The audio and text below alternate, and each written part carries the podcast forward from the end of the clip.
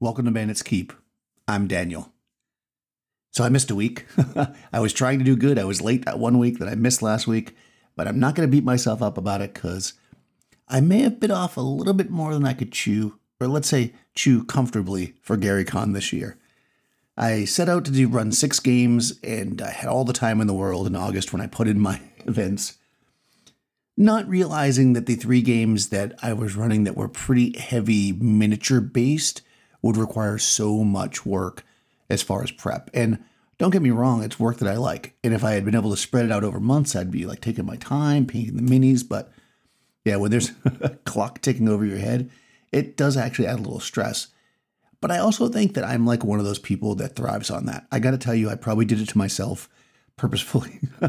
so I'm here and I'm painting minis and I've got the adventures really uh, ready for the most part, except one of the adventures I need to know how many minis I'm going to be able to finish before I can actually finish the adventure. So that one's up in the air a little bit. But yeah, I have to say, I love lots and lots of different games, and I thought this would be an opportunity for me to try a lot of different games. But I think in the future I might just run OD&D because, you know, it's really the game I love. And as much as these other games are cool and painting miniatures is cool, I don't think I need to do this scope. So I don't know. If you listen to the podcast and you come to Gary Con and you play any of my games, maybe you can let me know what you think. But I'm thinking that at a certain point, you just find the things you like and you work with them. I, I always want to keep an open mind, of course, and try different things. I know that uh, there's constantly new games being released and new systems and new ways of play. And I mean, that's kind of what I'm doing in a way. I've revamped old way, but still a new way. So, you know, got to keep my eyes open. But at the same time, I think maybe trying three games I don't normally run that involve a lot of miniatures um, maybe wasn't the best thing to do as far as scheduling. But hey, you know what? When I talk to you from GaryCon, we'll see my attitude will very likely have changed and I'll be super excited to have run them. It's always that pre GaryCon build up. But speaking of OD&D, I wanted to, I guess, just talk a little bit about what's going on in the current campaign that I'm in, and also just a general thing that I've noticed in games, and I'm curious if this happens at your tables. And that is because I talked to a few people, and they say, "Oh, does that always happen to you?" And which is, generally speaking, when the campaigns reach a bit of a higher level, and I know that some people don't play at higher levels, but once they reach a little bit of a higher level, the player characters kind of stop getting into fights all the time. and it made me think for a second because somebody had posted the other day about the idea. I'll, I'll finish that thought in a second. Uh, maybe post the other day about oh, you know, I have players that are, have not never played some of the older games, and they're they're going to eventually get at these higher levels. Like, how do you transition to the war game aspect? And you know, to be honest, I don't really know. Well, he was saying, how do you tell them that that's available? And I was just like, well, just tell them. But because I find that even when I get to higher levels, the player characters still kind of just want to run their player characters. I mean, now they're powerful, right? When they're third and fourth level and going through the dungeon, and if they see a vampire and they get a party of eight characters, they're thinking maybe we can take a vampire out if we're super clever and if we're lucky and we're probably going to lose some people. But when you're higher level, you can be, oh, there's a vampire. Let's go get him. You know, you can really change your attitude. And uh, I know they just said that they don't fight as much, but like you can actually do the things.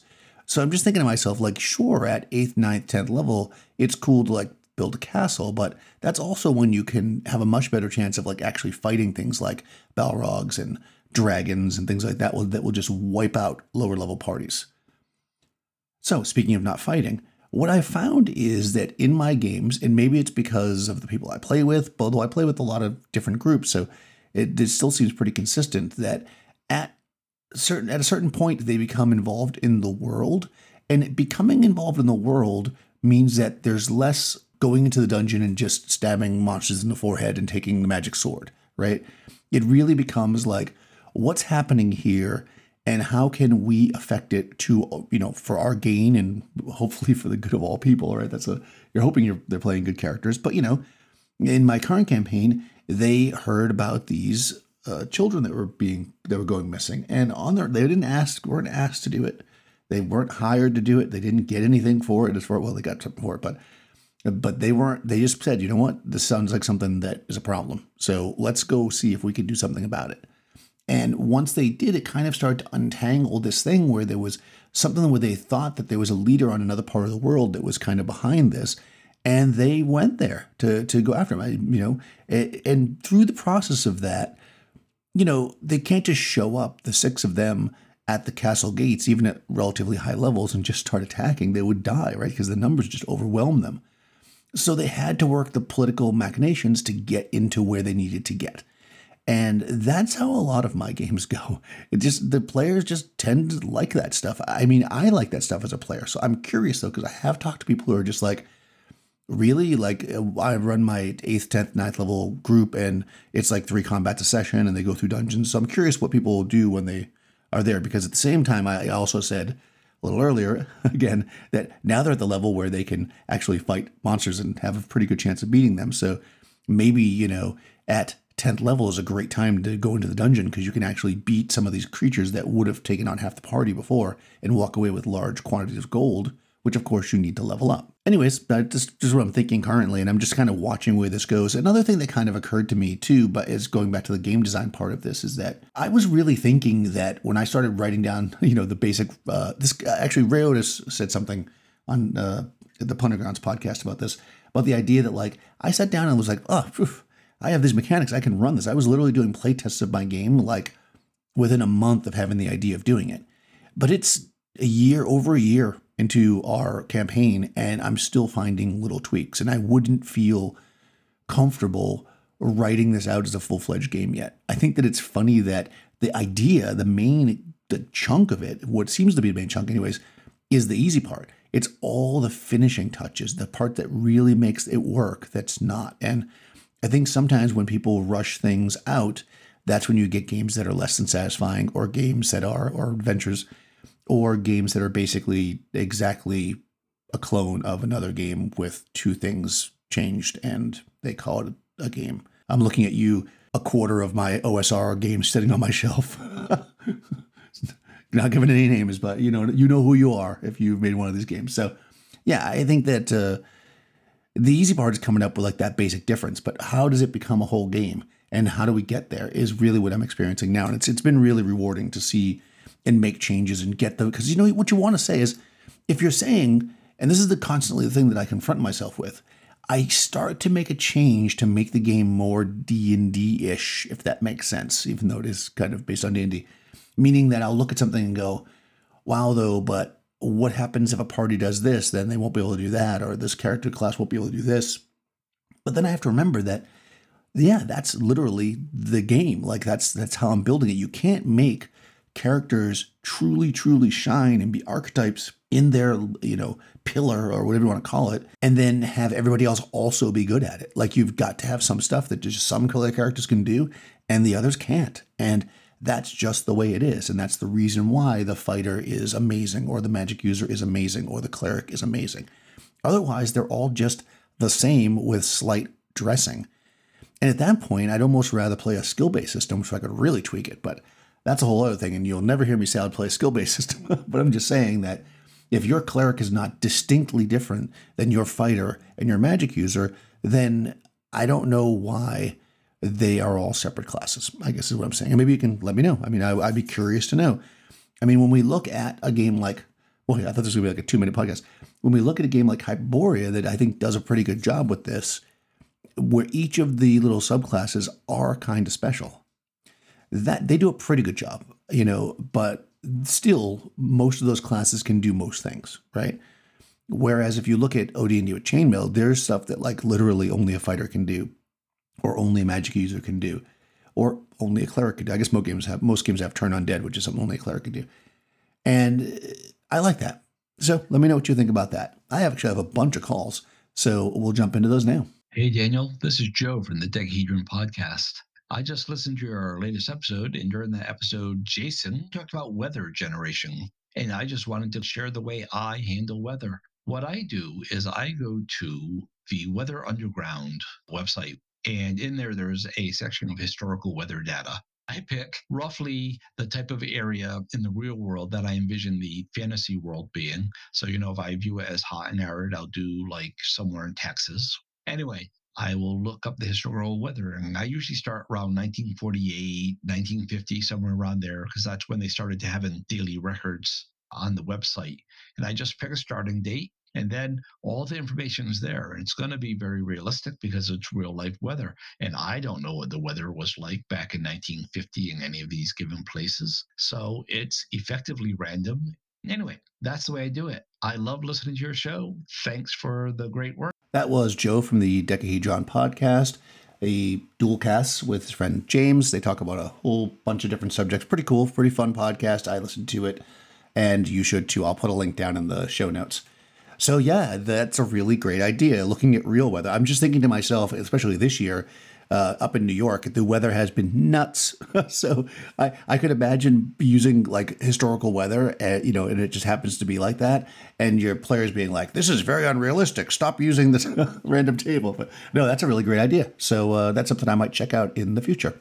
Thanks. Well, Joe, you went and said his name, so here's Jason from the Nerds RPG Variety Cast. Hey Daniel, Jason here. Listen to your awarding XP and OD&D episode.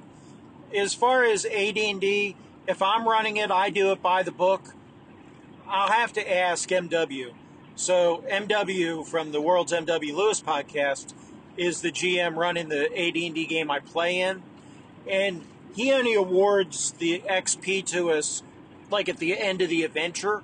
We don't get it like XP every session, so he doesn't always break down you know, well, you got this much for this and this much for that. You know, at the end of a number of sessions, they'll be like, okay, well, you have this many experience points. So uh, I'm not sure exactly how he breaks that down, but I can ask him and I'll let you know. Um, and then as far as OD&D goes, yeah, I like the way OD&D does it, honestly. Um, not currently playing or running OD&D, although, although I do plan on starting up a solo game. Um, but yeah, I, I like what it does. The other thing I was going to mention, you talked about video games. I never played any of the D and D official video games back in the day. I played something called, um, was it Phantasm or Fantasia or some with a uh, fantasy? I think it was Fantasy with a PH. And there's like a one, two, and three. I played that on the Commodore 64. The you could play Minotaurs as a character race, which is really cool. And I played some other ones. But what I remember mostly from old games is whatever you killed, you grabbed up all the gear and took into town and sold it. and maybe I'm mixing up the games up where that's from. I don't remember. But that's what I remember is always picking up everything the bad guys had. And you know, especially like human bandits or whatever. You take all their sword all their crappy swords, all their crappy equipment, take it into town and sell it. But I don't know. Anyway, I paused before you played the calls because I wanted to get these ideas out to you because I'm driving home in the rain and I'm going to listen to the calls now. Thank you. Thanks, Jason, for answering that about AD&D. You know, you actually bring up a couple of interesting points or thoughts here. One is that I've definitely heard of people and talked to people online that do exactly what MW does, where they award the experience points at the end of the adventure. That's very interesting to me, and I wonder – if that is written somewhere, you know, that's how you're supposed to do it. If that's just how people kind of thought, well, that makes the most sense, right? When they get back to town or to a safe place is basically the end of the adventure. And I mean, that is kind of convenient. I generally do it after, well, the way I do it is I do it after each session. I do any experience points for monster slaying, they get that immediately. The experience points for the gold they get when they get back to town. As far as taking the, the loot from bad guys and selling it in town, that's actually also interesting because you know that's something that we would do as players when we were younger and stuff and even when i got back into playing osr games and i've actually played with some people that said oh well you can take the bandits' swords and gear and stuff and sell it in town and you'll get some gold but you won't get experience points for that because that's not the, the treasure which again i thought was a little weird i'm curious people think about that i personally anything you take from them that you sell is treasure. So yeah, that's the way to get more experience points from a bandit, right? I mean, same thing. Like you kill a giant weasel, let's say, or maybe a giant mink would make more sense, and you know it might only be worth 500 experience points, but you might be able to take the the depending on how you killed it, I suppose you might be able to take the the hide from that and have a a furrier make a you know some coats out of it. You might be able to sell that for a thousand gold pieces, and I would say that's a thousand experience points. If you're smart enough to do it, that's what you get experience points for. So it's super interesting. I'm curious what other people do there because, uh, like I said, I've, I've been in games like online with people who I don't really play with anymore that have done that. Like I've taken loot and I'm like, oh, I'm gonna sell it in town and get experience points, and it's like, no, you don't get experience points for that. So, anyways, let me know. Hi, Daniel. It's Michael Shorten. Chicago Wiz from Dungeon Master's Handbook. Uh, just got done listening to your episode on unique monsters. Um, kind of interesting. I actually did not know or intuitively didn't know it regarding the wight, and I blame AD&D for that because I didn't start with OD&D or at least to the way that um, uh, other folks may have. I started with Holmes and AD&D shortly thereafter, and of course everything's kind of colored by that. And my ventures into OD&D have come later.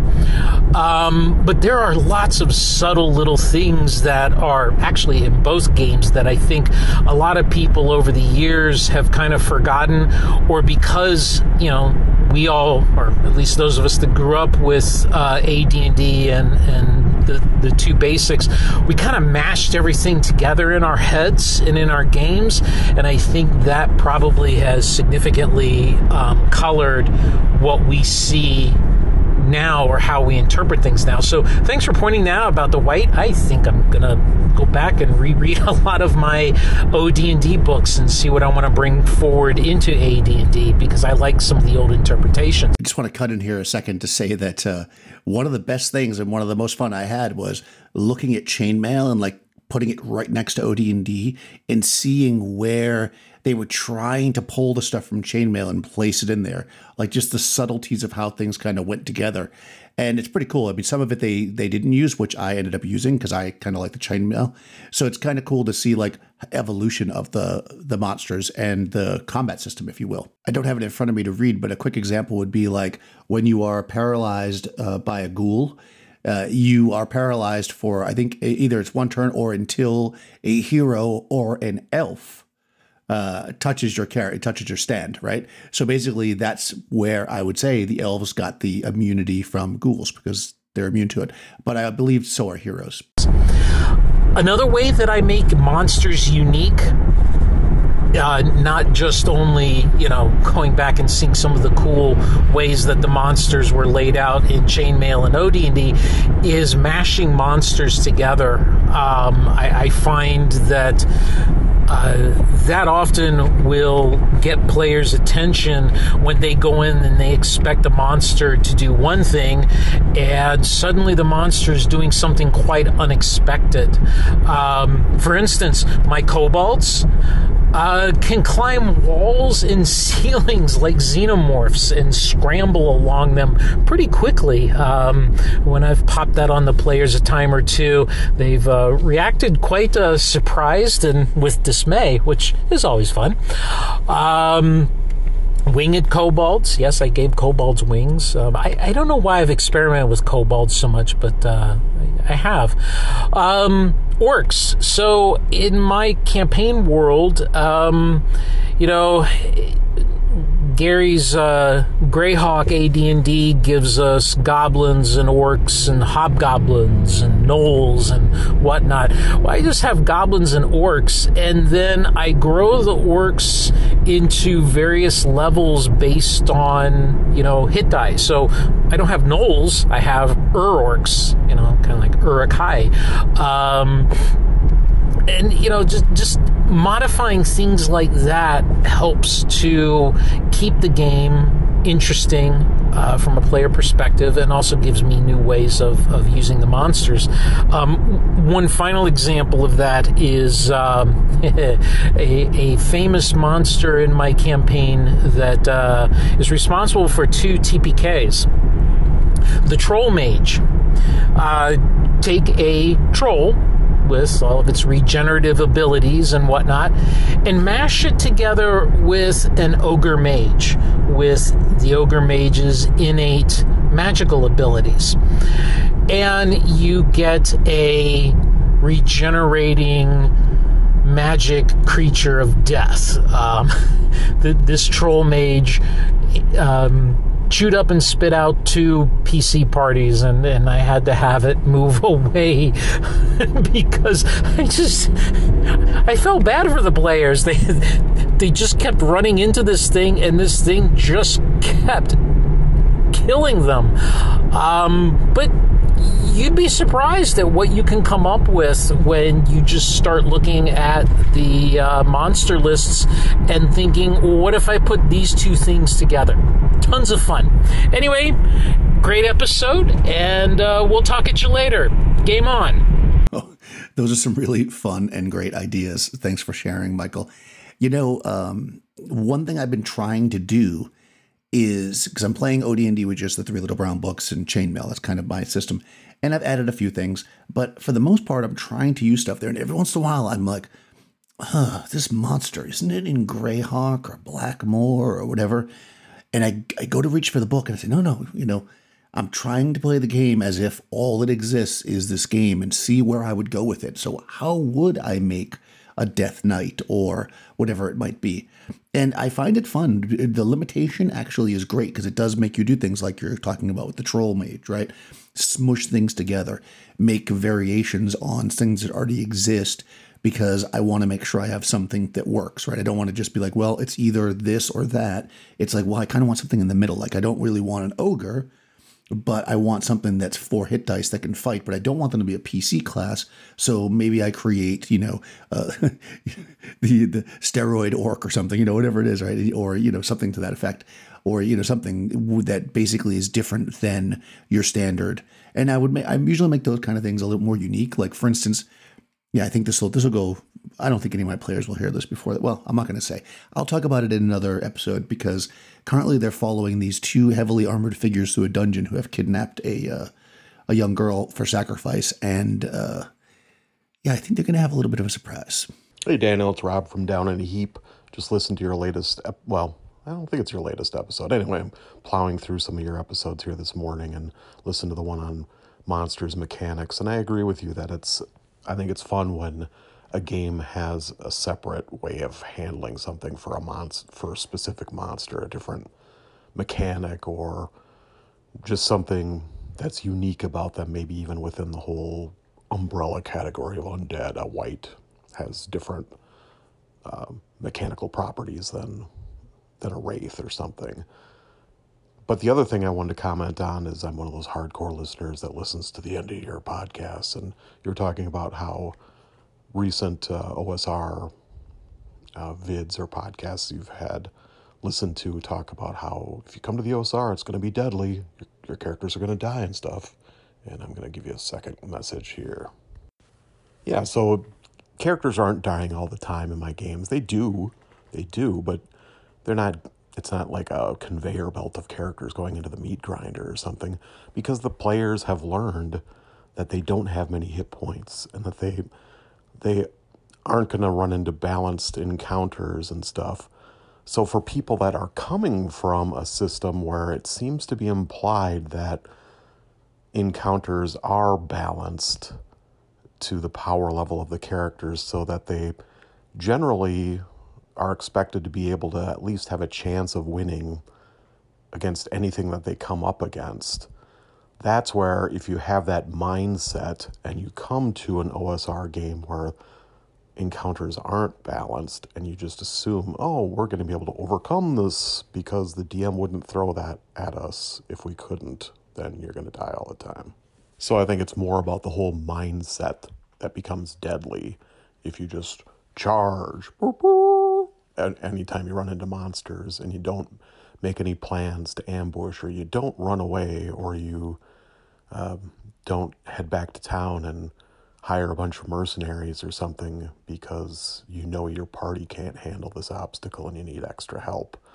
Uh, if you don't do any of those things, yeah, then um, it's going to be a shock, I think, to someone that is coming from a game where they're used to their four player party being able to overcome multiple obstacles every time uh, they play the game and and then recover all their hit points uh, taking a nap or whatever. So yeah, just my thoughts. Thanks, Rob. Yeah, I uh, I mean I basically agree with you. I think that my point was kind of uh, the OSR thing was that I just thought that a lot of people leaded with that. I think if you're in a lead, it's maybe not isn't the best thing, right?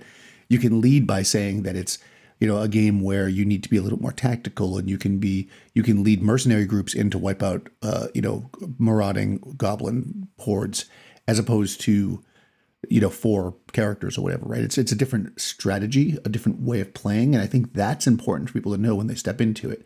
That when you play this game, you need to play it a little bit differently, but not because it's more difficult or because your characters are weak, but because it's just a different game. You know, you you can kill, you can be killed by an orc in one hit, but they can also be killed by you in one hit. So it's not like it's you know you're this uh, you know if you took a bx character and stuck them in a 5e campaign they would just get stomped on right? But that's not the case. You're you're in your your own world right? Your own universe. You're in the bx universe fighting bx monsters where dragons are in the basic book.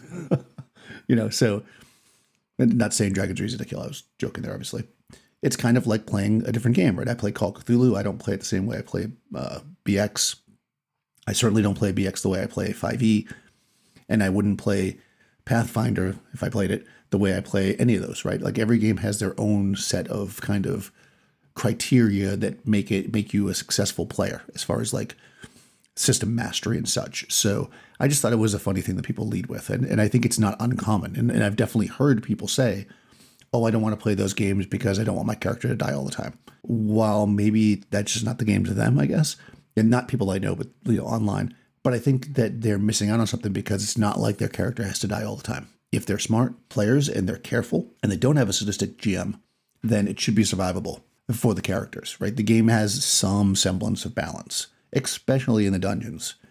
You know, first level of the dungeon, sure, you can you can run into a carrion crawler, which is very, very deadly. But mostly you're going to run into giant rats and kobolds and goblins and orcs that are all very much in line with what the player characters are. So I think there is that that level of balance. And in fact, it's so funny because going back to OD&D, it's even more so. Like it literally says in OD&D, it doesn't have number appearing. It just says uh, the like the number appropriate to the party. I mean, it literally says that. So there's like this idea, and then it does say, yes, you can run into the 300 hobgoblins in a dungeon, but probably not all in one giant room, right? They're going to be in hallways, and the party can bottleneck them and stuff like that. So I think that the idea of some form of balance is in most games if you want to keep players around. Not a balance like with CR, but a balance of like, let's at least let the characters know that if they go to the th- second level of the dungeon, that'd be bad news. In fact, it just happened to me the other day. I was running uh, Holmes Basic. Well, actually, I was running OD&D, but the module that comes with Holmes Basic, and there, and I put a steps going down because I thought we might run multiple sessions. And it, one of the first things I did, brand new characters, just rolled them up. Came in, made a couple of turns, ended up right at the stairs to the second level. And they were like, oh, stairs going down. And I knew these people were people who played a lot of 5e and stuff. And I said, just so you know, the second level of the dungeon is really, really dangerous. And for first level characters, that might be very deadly. You know, totally meta, totally out of the game. They don't know, right? And they were like, oh, okay. And I'm like, that's probably best explored another time. And they went somewhere else. So I think there's that, right? We have to let new players know that this is how the game works. Anyways, thanks for calling in. Thanks to all my callers, a bunch of callers this time. Uh, Rob, like I said, from Down in the Heap. We got Jason from Nerds RPG Variety Cast, Joe from Dekahedron. We got Michael from uh, Dungeon Master Handbook, and Chicago Wiz is what he's called, and he's got a blog, and I don't know if it's called Chicago Wiz. I think it might be. Anyways, I'll put it into the show notes as well. Everybody's info and all that. You'll also find a link to my Discord if you want to join up over there and chat, and a link to my Patreon if you want to support the podcast. In any case, I will talk to you soon.